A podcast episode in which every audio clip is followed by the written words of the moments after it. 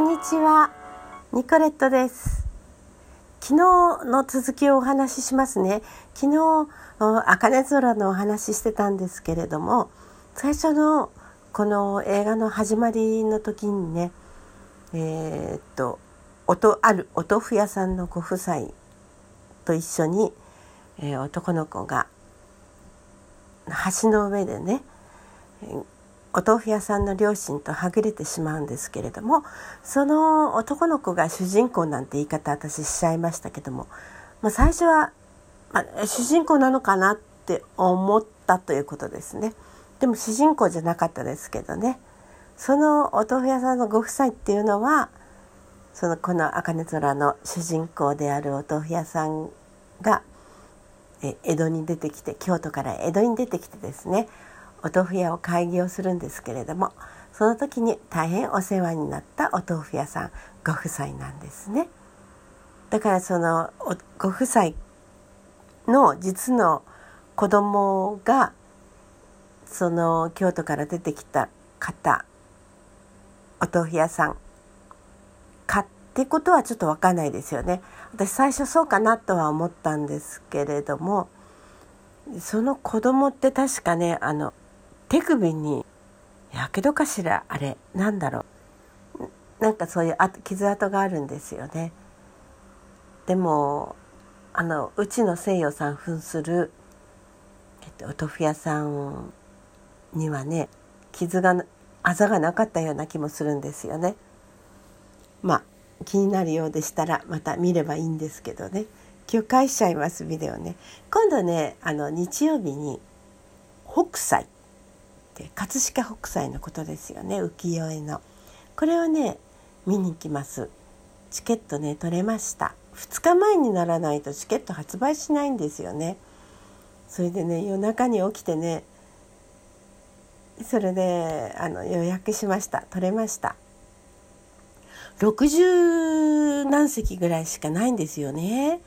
とっても狭いお部屋です。まあそんなとこで感染しちゃったらもうなんかクラスターになっちゃうかもしれませんけどね。気をつけますね。あさってね楽しみです。これもねあのラジオトークでねあの玉木宏さんがあの安藤広重の役かな。あ違ったかな。もう一人の浮世絵師だから誰ですか？その浮世絵師の役をね玉木さんもやるんですね。あとあの葛飾北斎のあの青年時代っていうのは凪良凪良さんが演じるんですね。凪良優也さんですか？この人の演技もねすごいですよね。この間あれなんでだったかな？アマゾンプライムかな？なんか忘れちゃったけど見ましたね。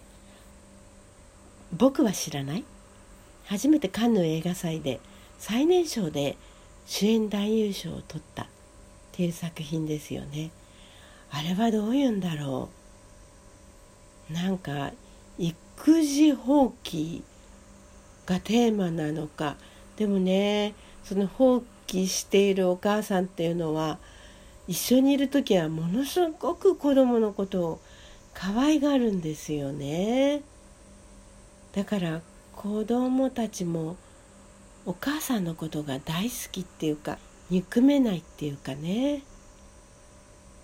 いやこの凪良優也さんの演技も素晴らしかったですね。さすがにカンヌ映画祭で主演男優賞を取るだけのことはあるなと思いましたね。その後ね NHK の連ドラなどでもう少し成長してからあマレでしたっけ？あの土屋太鳳さんのねと同じお家に住む人の役をやったりしてましたよね。で北斎があの大人になってからの役は田中泯さんっていうんでしたっけ？あのダンサーですよね。踊りを踊る方。このこの方もあの連ドラに出てましたよね。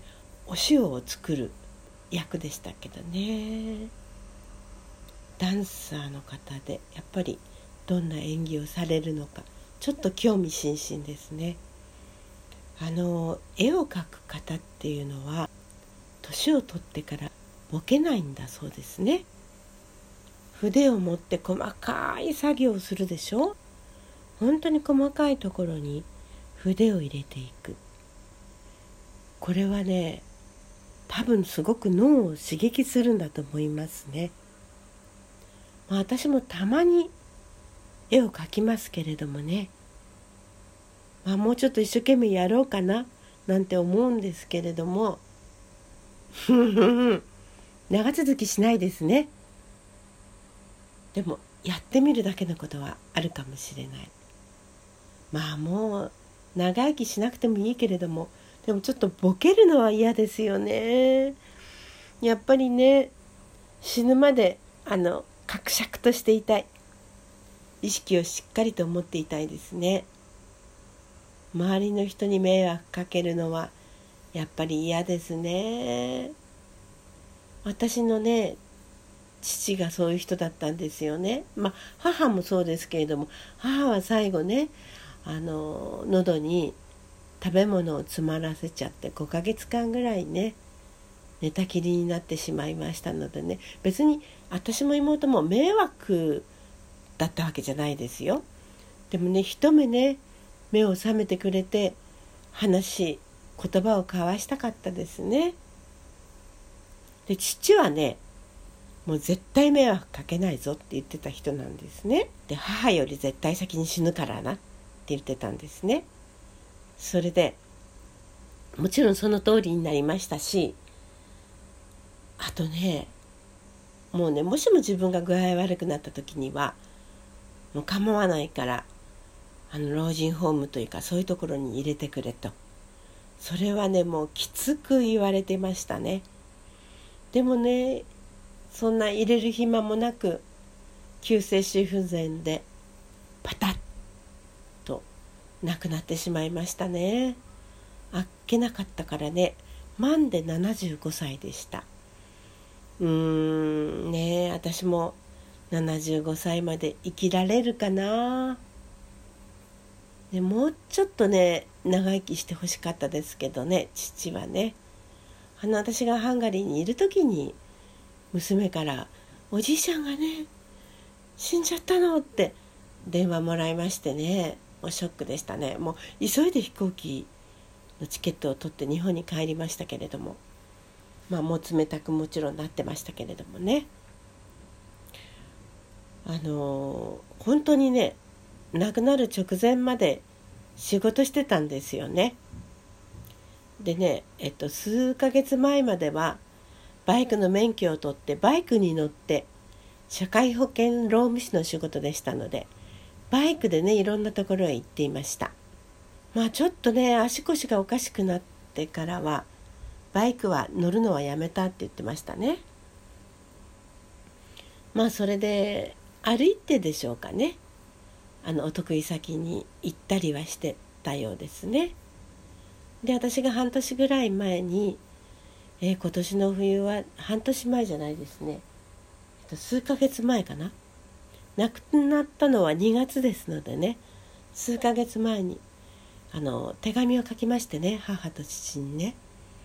今年のハンガリーはすごく寒いです。なんてことをね書いて送ったんですよ。そしたら妹からねあの手紙が来まして「お姉ちゃんあのお父さんがねなんかすごく心配してるよ。ハンガリーがすごく寒いんだってって。まあそろそろちょっと帰ってきてお父さんとお母さんを安心させたらどうですか？なんてね手紙をもらっちゃいまして。うーんそっか。ちょっとね帰国を早めて安心させた方がいいのかななんて思っていた矢先だったんですよね。ちょっと大きめの病院を紹介してお父さんちょっとちゃんと調べてもらってよということになりまして父はそのちょっと大きめの病院に行って心臓の検査をしたんですね、えー、それでねあんまり良くない結果だったらしいんですよね。それでニトロってあるでしょ？発作を起こした時にベロの下に入れるお薬。それをねもらってきたなんて母に言ってたんだそうです。それでそのお薬を飲んだのかな？なんかわかんないんですけどね。で律儀にも、えー、お家の近くの主治医のところに検査結果を報告に行ってくるからって言ったんだそうです。母はね「やめなよ父さん。疲れてるんだからやめなさいよ」って止めたそうなんですけど報告に行ったんだそうです。それで帰ってきて「ああ疲れた」って言って母が作ったお芋の煮っころがしかなんかを食べてそれで疲れたなと言ってテーブルの椅子でタバコをね一服してそれでパタンとテーブルに突っ伏してそのまま亡くなっちゃったんですよ。律儀な人だからねそんな主治医になんて行かなきゃよかったのにねまあだから急性心不全っていうかだったんですよね死因はね。まあ、母も、ね、一応調べられましたよ。あのね警察にね一応ね一緒にいたのは母でしたからねまあそれからね母は一人でね89歳まで生きました。まあ長生きした方ですね。